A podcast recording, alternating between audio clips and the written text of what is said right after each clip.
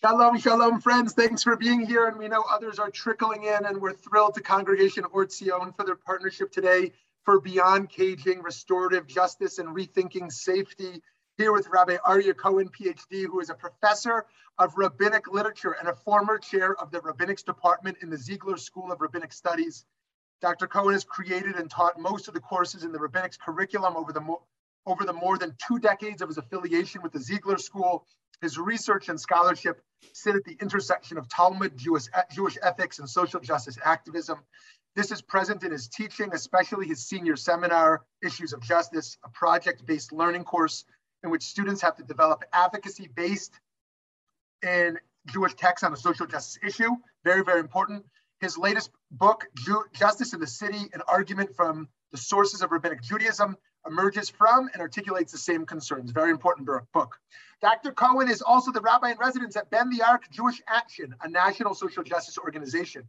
In this role, he organizes the Jewish community around issues of immigration justice and restorative justice and mobilizes a multi-faith community of clergy and lay people to nonviolent direct action. I had the privilege of joining Rabbi at, a, uh, at an action just a few months ago in LA at a bank, which was very meaningful and well executed on many levels. Dr. Cohen is a co-convener of the Black Jewish Justice Alliance, the BJJA, and a member of Clergy for Black Lives. With Clergy for Black Lives, he co-organized one of the largest memorial demonstrations in downtown Los Angeles after the murder of George Floyd. So friends, thank you for joining us near and far beyond caging, restorative justice, and rethinking safety. Thank you so much. Thank you, Shmuley. It's always a, an amazing pleasure to be with you. Um, just talking this morning with a, a mutual friend, um, David Myers, about um, you as being a, a, one-person social justice movement in in Arizona, um, in coalition with an amazing array of people. So it's it's wonderful to be here with you, um, and thank you, Pam, for all your your effort um, to make this happen. so let's jump in. Uh, I want to spend two minutes reflecting on the following prompt. I want to, uh, this is kind of a, a, a, audience participation thing. So feel free to write or draw using a pen and paper, or if you don't have a pen and paper, just do it on your computer. You're not going to have to turn it in and there's no grading. Think of a time, here's the prompt. Think of a time that you felt harmed in some way. Think of a time that you felt harmed in some way. What did you need to heal or to move through or to move forward. So that's the prompt. Think of a time that you felt harmed in some way. What did you need to heal or to move forward or to move through? Give you about a minute and a half to think about that. Okay, um, so now to the extent that you feel comfortable in the chat, write one of the things that has helped you move through and heal. If you don't want to share, you don't have to. But if you, to the extent you feel comfortable, right, one thing that has helped you move through and heal. Feeling validated or being validated. Very important. An apology from the person who harmed me.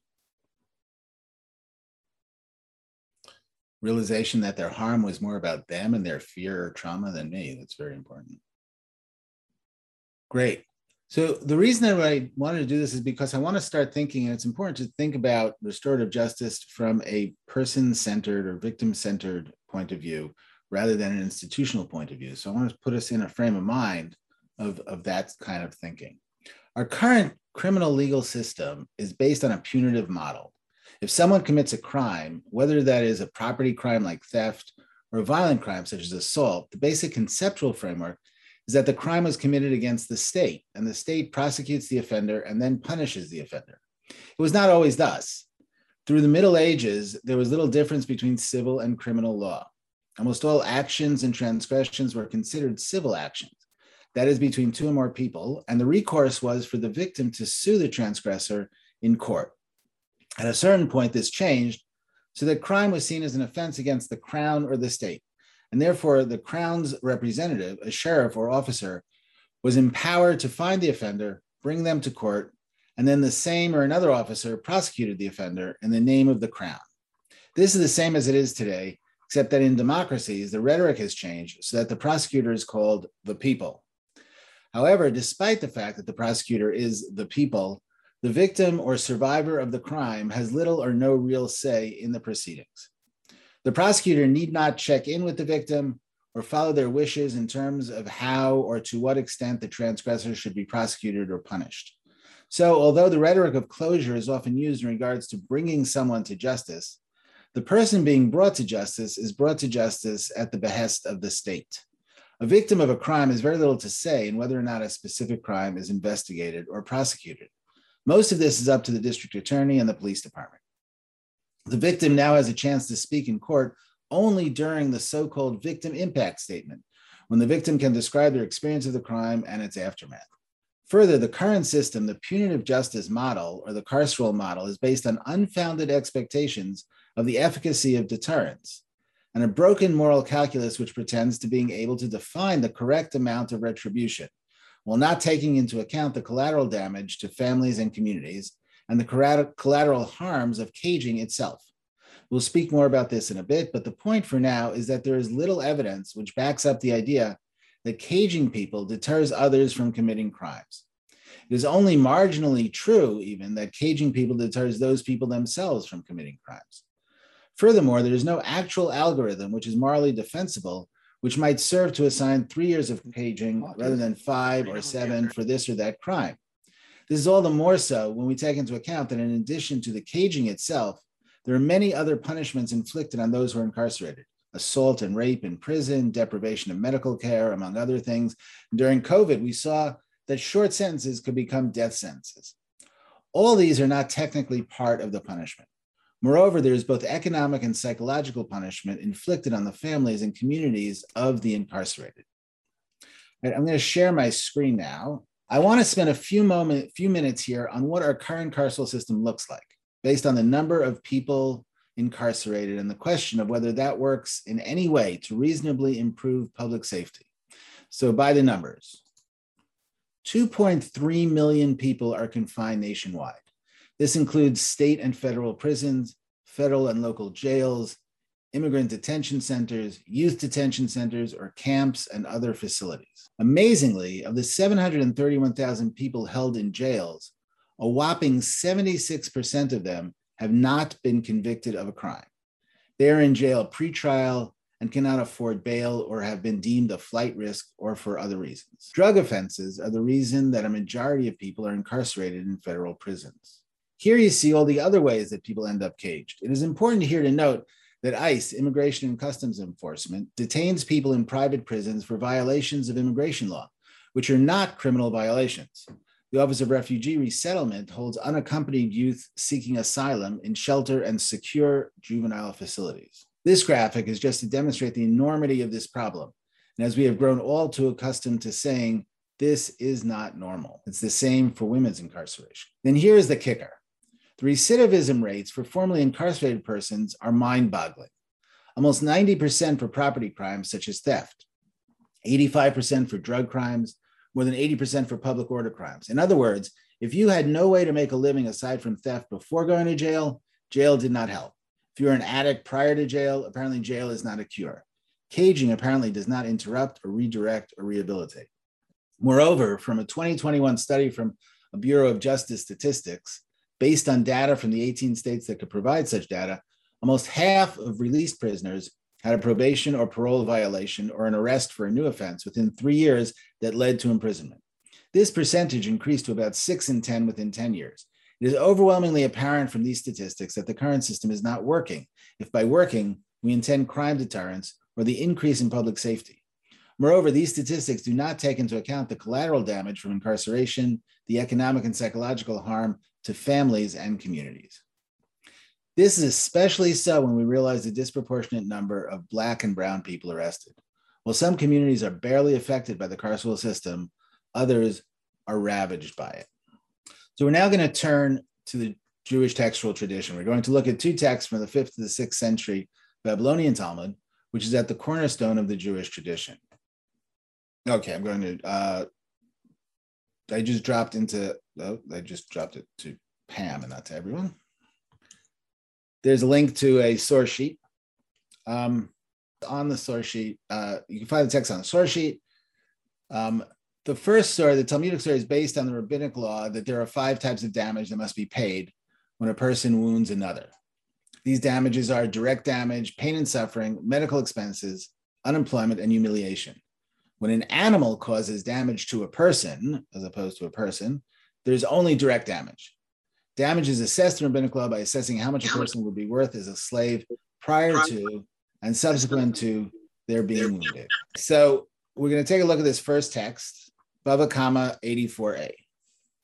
Bava Kama is uh, the part of the Talmud that is uh, dedicated to torts of, of all kinds. So we're going to just read this text together and then talk about talk about it. It's an it's a story. So I'll put on my storytelling voice. There was a certain donkey that severed the hand of a child. Now the the the important thing to say about this is that the story on a literary level revolves around the fact that the word for donkey and donkey driver is the same. And that's going to become a kind of a humorous uh, mistake, though very important for the story. So it's chamra, right? So there was a certain donkey that severed the hand of a child. The case came before Rav Papa Bar Shmuel. He said, Go appraise the four types of payment for the child. Child was injured. You have to assess the four types of uh, the four things that we just mentioned before. Rava said to him, But didn't we learn in the Mishnah that there are five types of payment? Rav Papa Bar Shmuel said to him, I was referring to payments the responsible party is liable to pay other than direct damage. So there are four in addition to just direct damage. Abaye said to him, But was this not a donkey that caused this injury? And the owner of a donkey that causes injury pays only for the damage. Rav Papa Bar Shmuel said, Go appraise for the child the value of his damage. They said to him, But doesn't the child need to be appraised as a slave? He said to them, Go appraise him as a slave. So up until now, this is a normal, typical court case. Um, donkey had severed the hand of a child. Apparently, uh, Rav Papa Bar Shmuel, who was the head of the court, didn't see what was going on in front of him, but somebody gave him a piece of paper, saw a child in front of him, read the piece of paper, and it said Chamaras. He didn't know if it was a donkey or a donkey driver. Thought it was a donkey driver it was a person. And he said, okay, so let's figure out what the what the damage is. Go and appraise the child for the four types of damage. Um, they they said to him, uh, no, uh, go appraise for the. Uh, so he said to him, aren't there five types of damage? They said yes.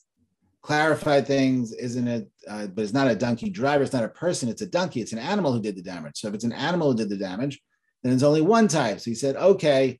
Then they said, well, doesn't don't we have to appraise the child as a slave, assess him as what he'd be worth as a slave? So he said, so do that. Then at that moment, the father of the child said to them, I do not want my child to be appraised as a slave because this matter would demean him. They said to the father, But you are acting to the detriment of the child, as he will not receive compensation for his injury.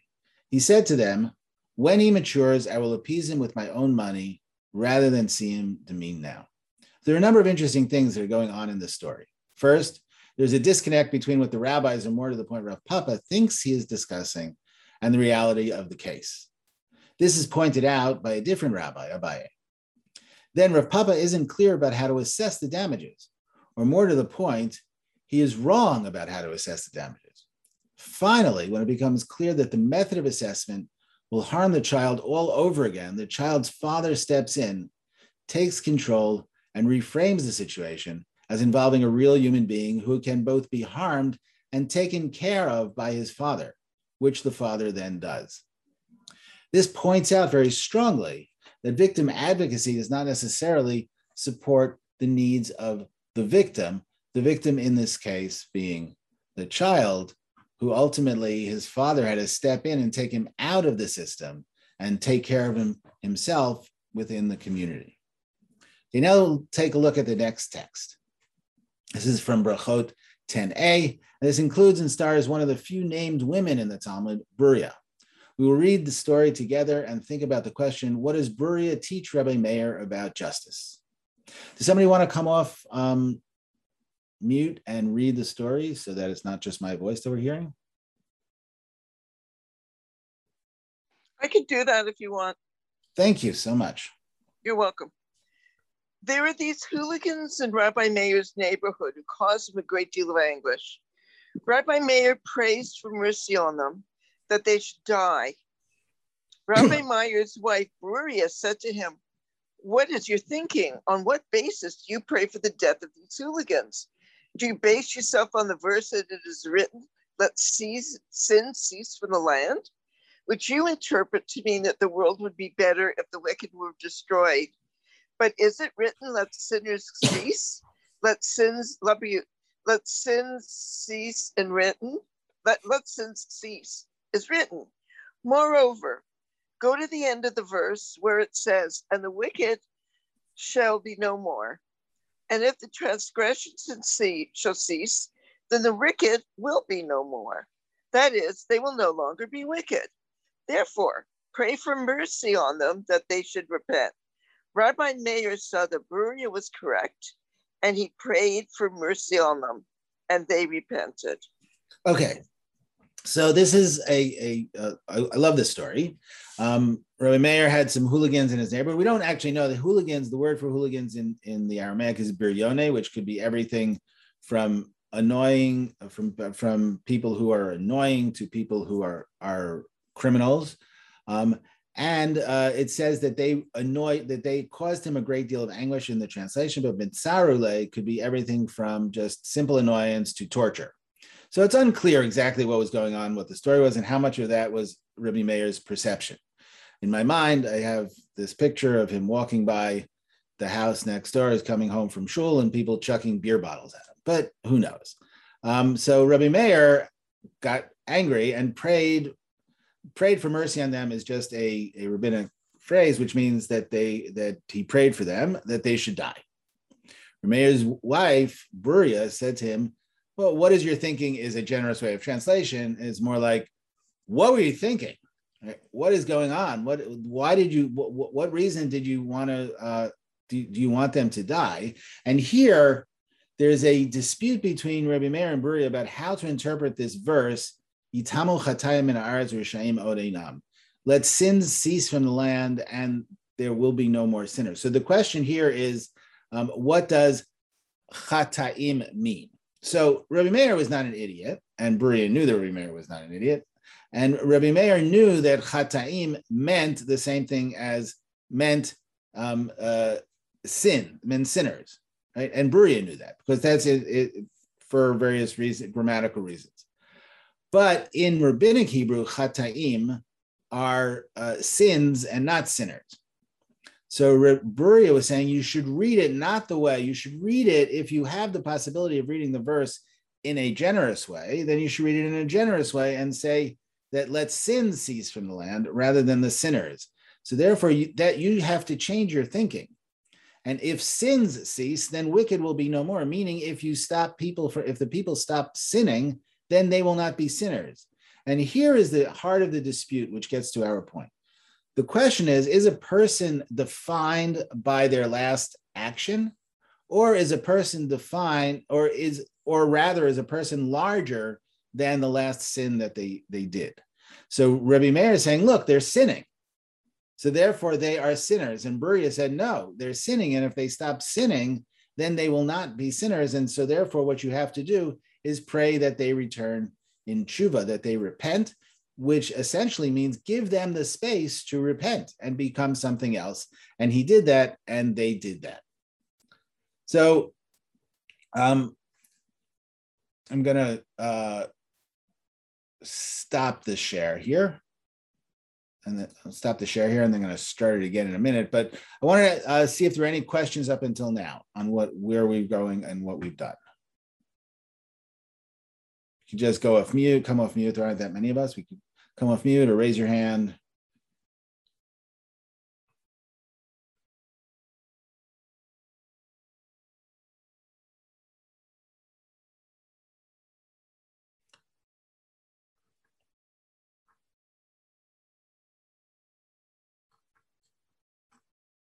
Okay.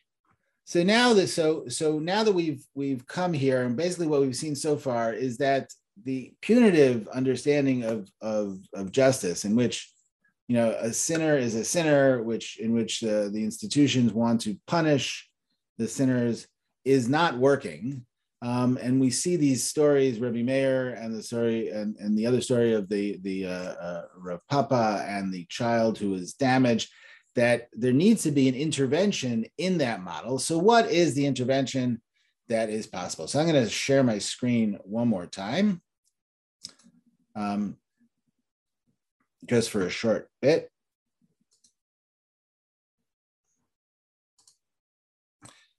And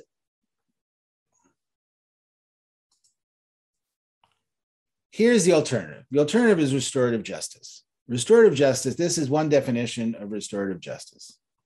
Restorative justice views crime as more than breaking the law. It also causes harm to people, relationships, and, and the community. So a just response must address those harms as well as the wrongdoing. If the parties are willing, the best way to do this is to help them meet to discuss those harms and how to bring about a resolution. Other approaches are available if they are unable or unwilling to meet. Sometimes those meetings lead to transformational changes in their lives.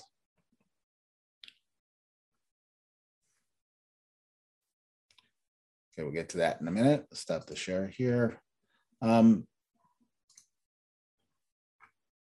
okay, restorative justice model, therefore, is a model in which the victim is at the center. The goal of the exercise is to repair what was broken physically and psychologically. There is also a recognition that the offender is not totally defined by this one act and should be afforded the opportunity to overcome or repair the damage that comes from this one act. So now we're going to study together another text which affords a framework for thinking about restorative justice from a surprising place, an eye for an eye. So we're going to take, we're going to go back to the uh, source sheet. So the following text comes at the end of an extensive discussion of the verse eye for an eye, tooth for a tooth, hand for a hand, foot for foot. Ayin tachat ayin, shen tachat shen, yad tachat yad, regel tachat regel. The discussion in the Talmud up to this point ultimately aims to prove that eye for an eye means a monetary payment rather than physically taking an eye when an eye is lost. And so that's where the discussion has gone up until now. We're not talking about eye for an eye, but rather monetary payment. And then we have the following we have um, it is taught. Does somebody else want to come off mute and read the text? And I'll interrupt you every couple of seconds. So this is from Bava Kama 84a. It is terrible, Rabbi. It is Rabbi, taught. It is taught, Rabbi Elazar says, the verse that states an eye for an eye, Exodus 21 24, is referring to an actual eye. Can it enter your mind that the verse is referring to an actual eye? Doesn't Rabbi Elazar understand the verse like all these previous authorities just cited, who explained that this verse is referring to monetary payment. Okay, so here, there, Rabbi Lezer, Rabbi Lezer, who's an early sage, um, and this comes after they said like a long discussion, all proving or moving towards the fact that eye for an eye actually means money. And then Rabbi Lezer says, no, an eye for an eye means an actual eye. If somebody takes out your eye, you take out their eye. So the the the anonymous uh, co- uh, commentator in the Talmud says can you really think that the verse referring to an actual eye? Doesn't Rebbe Lezer understand the verse like all these previous authorities? What is he doing with the rest of the sugya? He was here. We were just learning through this whole conversation. Where was he?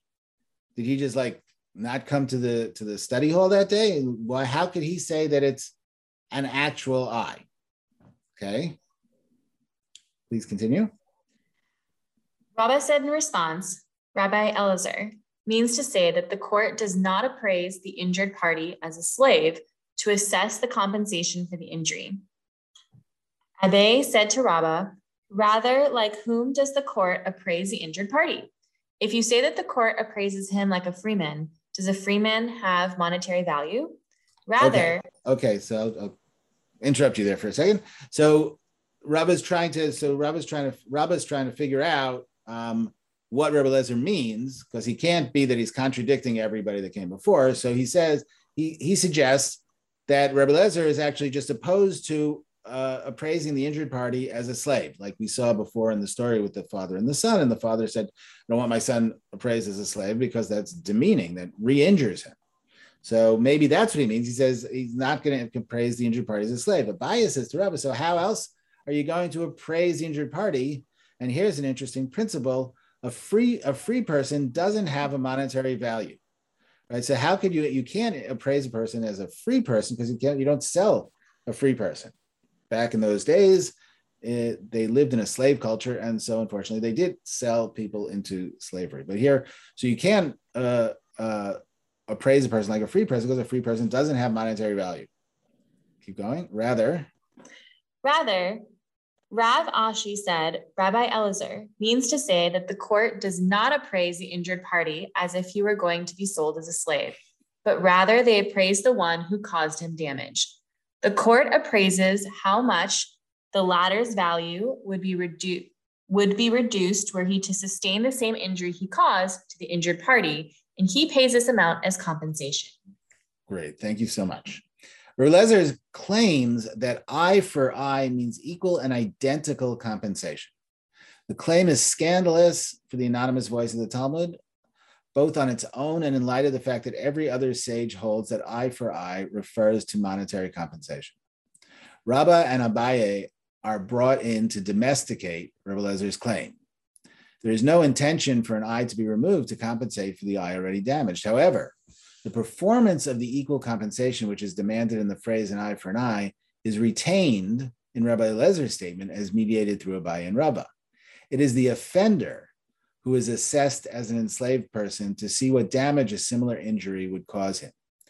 Rabbi Ashi's claim is that Rabbi Lezer retains the original intent of the verse by moving the focus of the compensation from victim to offender. It is the offender's arm, eye, etc., which must be assessed to arrive at the appropriate compensation. This exchange between Rabbah and Abaye is very illuminating for our understanding of restorative justice. Rabbah comments on the party line, originally inscribed in the Mishnah, that generates this entire discourse, that we assess the victim as an enslaved person to ascertain the, the differential between his prior value and his current value. According to Rava, Rabbi Eliezer's position is different, since he does not demand that the victim be assessed as an enslaved person. To this, Abaye responds, What choice do we have? A free person cannot be assessed, since a free person has no price.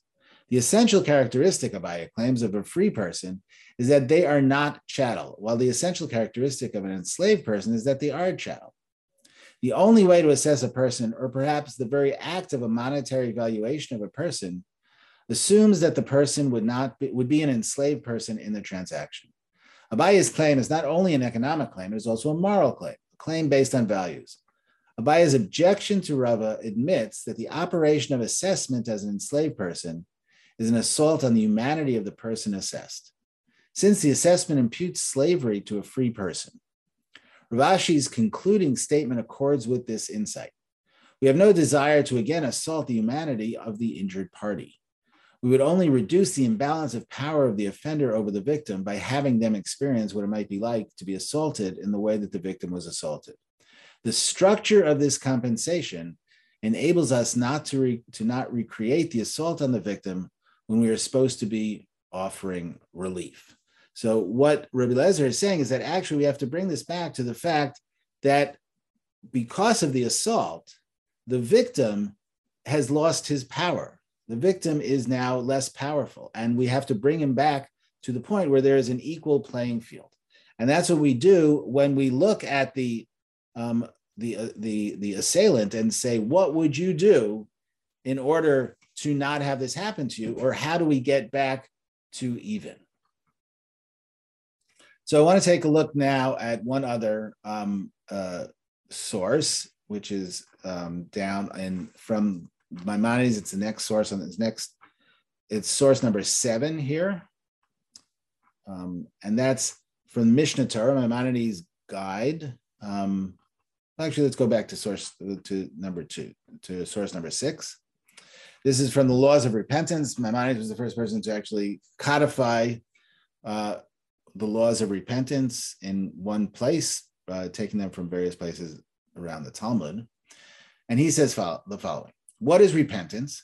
The sinner shall cease sinning and remove sin from his thoughts, and wholeheartedly conclude not to revert back to it, even as it is said, Let the wicked forsake their way.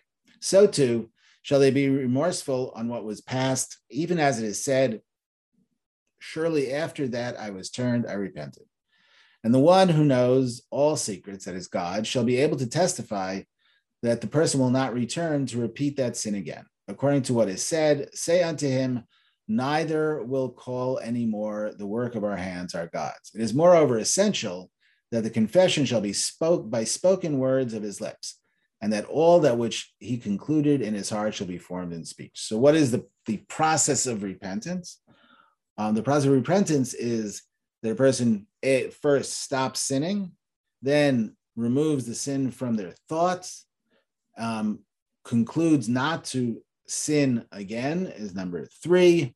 Um, to the extent that, um, and then uh, B is remorseful, is sorry for what they did, to the extent that God, in other words, that this is so true that God would be able to testify that they actually um, repented and turned away from, from the sin.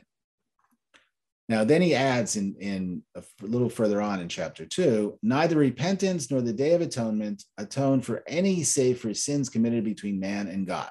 So, up until now, we're only talking about um, sins between man and God, um, which is atoned for by Yom Kippur or the Day of Atonement. For instance, one who ate forbidden food or had forbidden coition and the like. So, if you had uh, forbidden sex or forbidden food, ate forbidden food, so Yom Kippur is good for that. But sins between a person and a person, for instance, one injures one's neighbor or curses one's neighbor or plunders them or offends them in like manner, it is never absolved until he makes, until one makes restitution of what one owes and begs the forgiveness of one's neighbor. And although one makes institution of the monetary debt, one is obliged to pacify him and beg his forgiveness.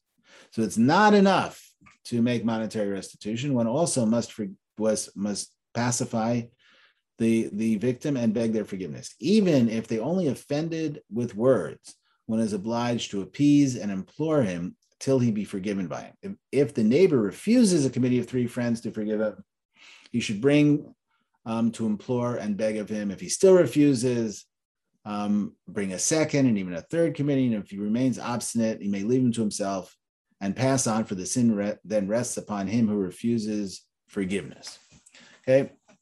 And so um, what the what Maimonides is pointing out here is that when one is talking about some kind of an offense between people, then uh, the ritual forgiveness of Yom Kippur is not enough, but rather it has to be person to person.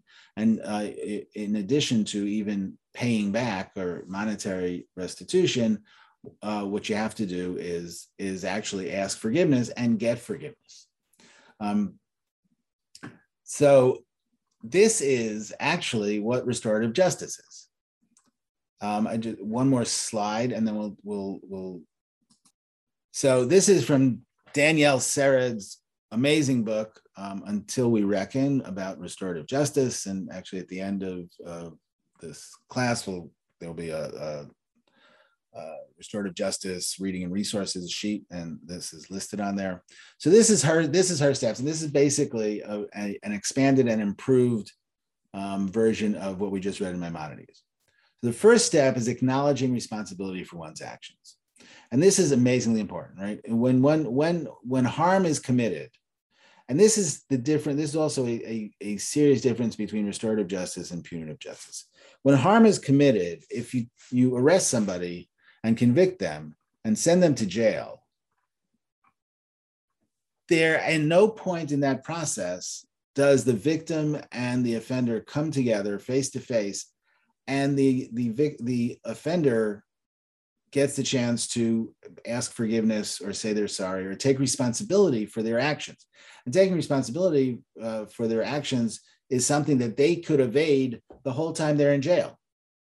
Because the whole time you're in jail you're just being punished by somebody else which has nothing to do with your with the victim. And you can just say well you know it's not my fault. All these things happen. So the first step is acknowledging responsibility for one's action the second step is acknowledging the impact of one's actions on others meaning i didn't only do this i didn't only steal something i didn't only hit somebody but that action those actions um, had longstanding implications, whether it was the fact that, you know, if it's with a store, then uh, if the store loses business, it goes out of business, it can't make money. The people who run the store can't make a living. If it's with a person, there's trauma. If it's all kinds of all the all the impact of one's actions on other people.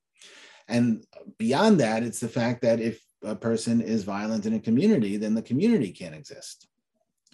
Step three is expressing genuine remorse, and that's what it what it sounds like. And step four, and this is really important, doing sorry.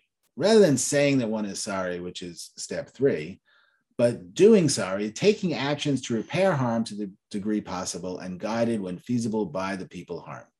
So this is not only saying, not saying I'm sorry, but how can I make this right to you? Or as Rebbe Lezer said, how can we bring this back to even? How can I restore to you your the power that I took from you when I attacked you?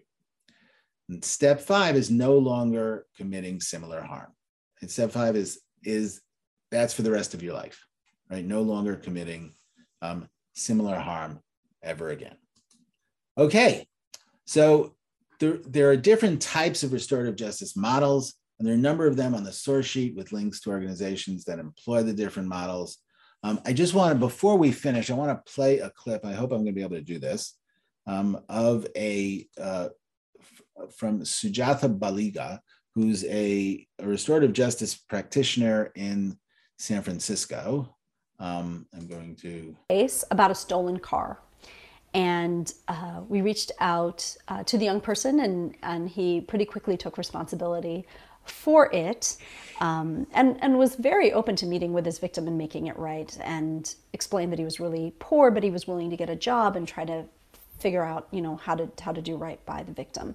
So we reached out to the victim, and the victim um, was extremely unhappy that the case had been diverted. She actually knew a little bit about diversion because she worked for a law enforcement uh, type entity and um, was adamant that she had been out of pocket $4,000 in costs because of this car and uh, wanted to see $4,000. And so, in meeting with the young person and his, and his family, his mother is undocumented, working multiple jobs. Uh, they were living in, in, in the most, um, in, in, in a in, in the kinds of poverty that we just shouldn't have in the United States, with so many other people's children living with them just to have a place to eat. And I knew that this mother and this young man were not coming up with $4,000. And so uh, the person I was training at the time asked me, So are we going to send the case back? Because there's no way this woman's getting what she wants. So I go back to her and I say, Would you have any interest in doing this, even if $4,000 might not be the outcome. Would you would is there some other reason to do this? And she'd brought a friend with her that day and he said, "I want us to I would really love for you to move forward." And she said, "I'd yeah, I would I would just want to meet with this kid and tell him that what he did wasn't okay." And and her friend said, "I really really like to meet with this young man too." And so on the day of the conference, um, it was very powerful. Her supporter, the person who would come with her, um, at one point as the, the youth who'd stolen the car uh, couldn't remember what color the car was. And it became evident that he'd stolen many cars. And the victim is getting angrier and angrier, and you're never going to learn your lesson. And at this point, um, her friend leans in and he says, I know you. And my heart stopped because I was like, oh, we usually research these things better. And I had no idea there was a pre existing relationship between these two uh, parties. And, and he says, I know you because I used to be you. And he proceeds to tell the most powerful story about how he himself got caught up in stealing cars and it derailed his life and how he got his life back on track. And it was as if the rest of the room disappeared. And this young man and um, and and uh, this this man who turned his life around engage in a dialogue about how does one turn one's life around. And and he says, you know, you just you have to stop hanging out with your homies uh, in the way that you used to, but don't cut them out of your don't cut them out of your heart just don't include them in every aspect of your life. So you show up for the baptism, but you don't stay for the after party, right? And you always say, I got to get to work, and they respect that. So, so what makes you happy? What do you, what do you believe in, you know, about yourself? Or what are you good at? And the kid puffs up and he says, you know, I'm a really good artist. And his mother starts laughing. And she says, You can't pay this woman back $4,000 with your art. And just then the victim jumps in and she says, Oh, yes, he can. Yes, he can, actually. Uh, she was so moved by this dialogue, right, that she says, um, if he paints me a Tinkerbell as tall as I am, five, she's about five feet tall, as tall as I am, I'll forgive all the debt. And, and we're all looking at each other like a Tinkerbell. I'm sorry, did she say Tinkerbell? So I start taking notes, and she's describing the exact Tinkerbell and what color the Tinkerbell needed to be, and just it had to be an old school one without too much cleavage. So she's very particular about the Tinkerbell.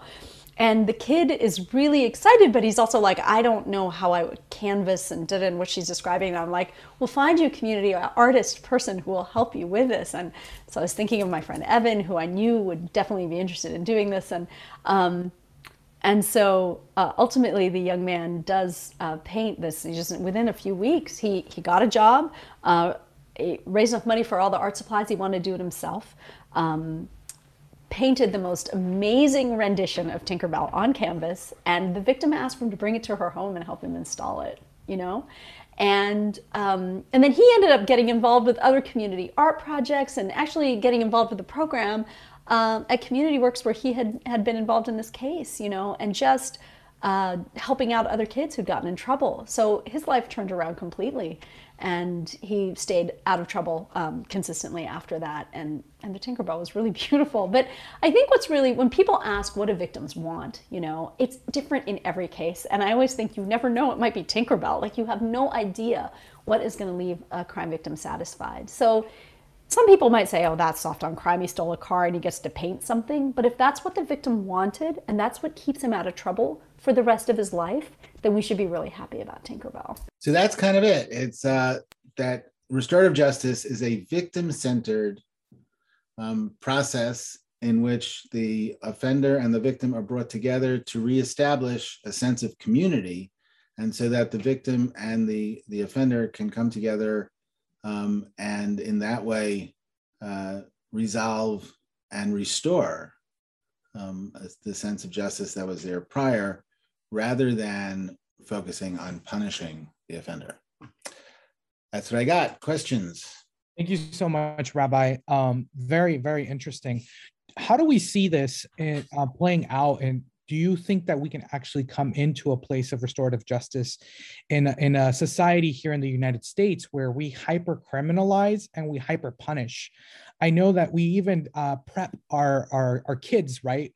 Um, I my partner is a music therapist and a, a therapist by trade, and uh, she was talking to me about how we almost set our kids up for this system where we see if a child were to spill some milk, we then ground them for some milk. We over punish. So how do you see this restorative justice playing out in in our society as it is right now? So I see this as as not a specific, not a, a just at one point. I think that what you brought up is a perfect example uh, that we have to start in schools. We have to start with kids. Like when you have, you know, when Johnny takes away uh, Jimmy's blocks, instead of giving Johnny a timeout, we have a circle and Johnny and Jimmy get to talk about what happens. And then we all come together as a community and we, we, we figure out how do we make that right? Right. And these, in other words, we have to train kids in just like when you know if, if somebody spills the milk then they don't get milk or they don't get dessert or or, or they stand in the corner whatever it is um, they learn something. They learn something very important as you said. They learn that uh, you know if you do something wrong you get punished and you have to just avoid punishment. You have to um, rather than learning that there are ways to resolve conflict um, there are ways to resolve conflict which don't include what we think of as punishment, but actually what they do is that they restore the sense of community. Um, and, and this is from the smallest to the largest. So um, Danielle Sered, whose book I mentioned, works with uh, uh, with uh, victims of victims and offenders of violent crimes. Um, and in you know and and and the ultimate goal is is an abolitionist goal. The ultimate goal is that this would be able to be scaled so that we stop caging people. Um, now that requires a lot of things. First of all, it's part of a, you know, it requires a lot of investment in educators, in communities, in community centers where these things can happen. Imagine if instead of like in Los Angeles, I don't know what the story, I don't know what's going on in, in Arizona, but in Los Angeles, there's an enormous amount of money which is spent on cops um, in the public schools. So imagine if you take that line, that budget line, for the the cops, which they're called resource officers, which is one of those great euphemisms. You take that line away, and instead you pay a restorative justice practitioner to come in and teach kids how to do restorative justice, to have a restorative justice club and a restorative justice council, and you know all this kind of stuff, and um, so that it becomes part of the culture of the school. And and aside from interrupting the school to prison pipeline, which in, in and of itself is really really important, but what that what happens is that when when when kids then go out into the street, they know that, you know, if if you took my you stole my sneakers, then the answer is not to kill you, but the answer is then to talk to you. Right. The answer is not, you know, so that because that becomes part of the culture in large. And they see that, and we have to, you know, spend expend resources to get the community involved, to get the adults involved, to have, you know, have parents nights instead of you know having parents nights where where you just like sit down and and and the teachers tell you how many books you have to buy and, and how much the new iPad is going to cost or whatever it is. Um, it's actually uh, saying these are the practices of our school. And we expect you, just like in language, in language schools, we expect you to practice with your children. We expect you to practice this with your children. We expect you to, to learn um, restorative justice and have parent circles. And so I think that this is, you know, and then and that builds out, right? And th- those are the expanding circles until ultimately we have a society that that does this but we have to it has to come up from the bottom and we have to have and our priorities which are are which are reflected in our budgeting because a budget is ultimately a moral document has to also back up these priorities so um Rabbi why do you think in america we moved from a consequentialist model to a deontological model? A model that understood there are many parties and many ways to resolve conflicts to one of just desserts that we want to whack someone for the sake of whacking them. What happened in american culture and american history that we got to this place? Well i think the i, th- I think the, the the answer is that uh, american culture is based on on an ontological demonization of large sections of the population. Um, the native americans you had to find you had to decide that they were subhuman in order to be able to kill them and kick them off land.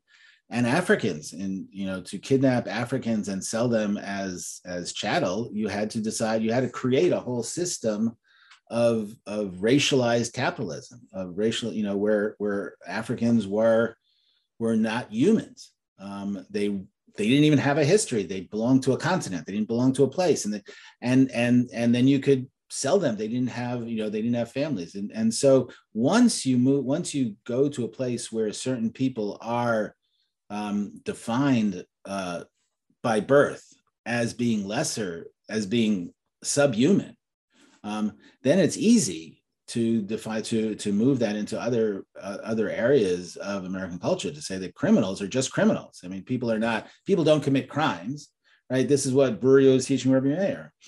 Um, Beruria was saying it, people commit crimes. They're not people are not criminals. But Bryan Stevenson, you know, saying you can't don't judge a person by the worst day in their lives. Um, they're people and people change, and that's what repentance is all about. But I think what we got stuck in is that.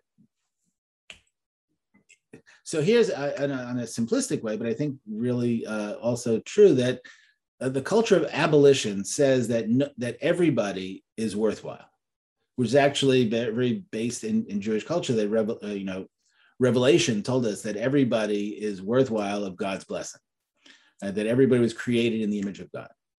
Our culture tells us that certain people, for certain people to succeed, other people have to be put down. So, in order for people to justify to themselves why they have so much while other people have so little, or why they're walking free while other people are caged, they have to come up with an ideology which says that those people deserve to be caged. Those people are don't have um, the same uh, uh, the same privileges and responsibilities that we have. And now I want to, we shouldn't feel totally bad. I mean, we should feel bad, but we shouldn't feel totally bad that this is just us. Um, Plato did the same thing, and Aristotle did the same thing. They also lived in a slave culture. And even though it was self contradictory in a lot of what they said, they had to come up with this notion of having a slave had a slave soul. Because otherwise, it doesn't make any sense that, a, that, that one human being is free and another is, is, is enslaved. So people are unfortunately very good at uh, doing this. At, at ontolo- saying that somebody is ontologically different, as somebody is is by nature worse, by nature a criminal. And I think that that part of the culture of restorative justice and the culture of abolition is breaking out of that and actually seeing the divine image in every single person. Amazing. Okay, friends, time for one more question. Okay, with that, Reb Aryeh, we thank you so much for this amazing presentation. Do you have any closing thoughts you want to share with us? Um, this is all. This is just a. First of all, thank you very much. Secondly, I love the fact that somebody's screen name is "I love Tara. um, and and finally, this work is everybody's work. It's it's it's it's not. It's both on the smallest scale and on the larger scale, and um, it's a community. It's it's work in a community. And thanks a lot. Amazing. Thank you all so much. We wish everyone a wonderful day. We hope you'll join us to learn with P Professor Paul Franks tomorrow on the topic Torah with the way of the land, the legacy of German Judaism, and some questions for ethically engaged Jews today. Professor at Yale, who's going to uh, look at uh, Torah in Derech Eretz with us tomorrow. Thank you so much, uh, Rabbi Aryeh Cohen, and thank you all for joining us. Thank you.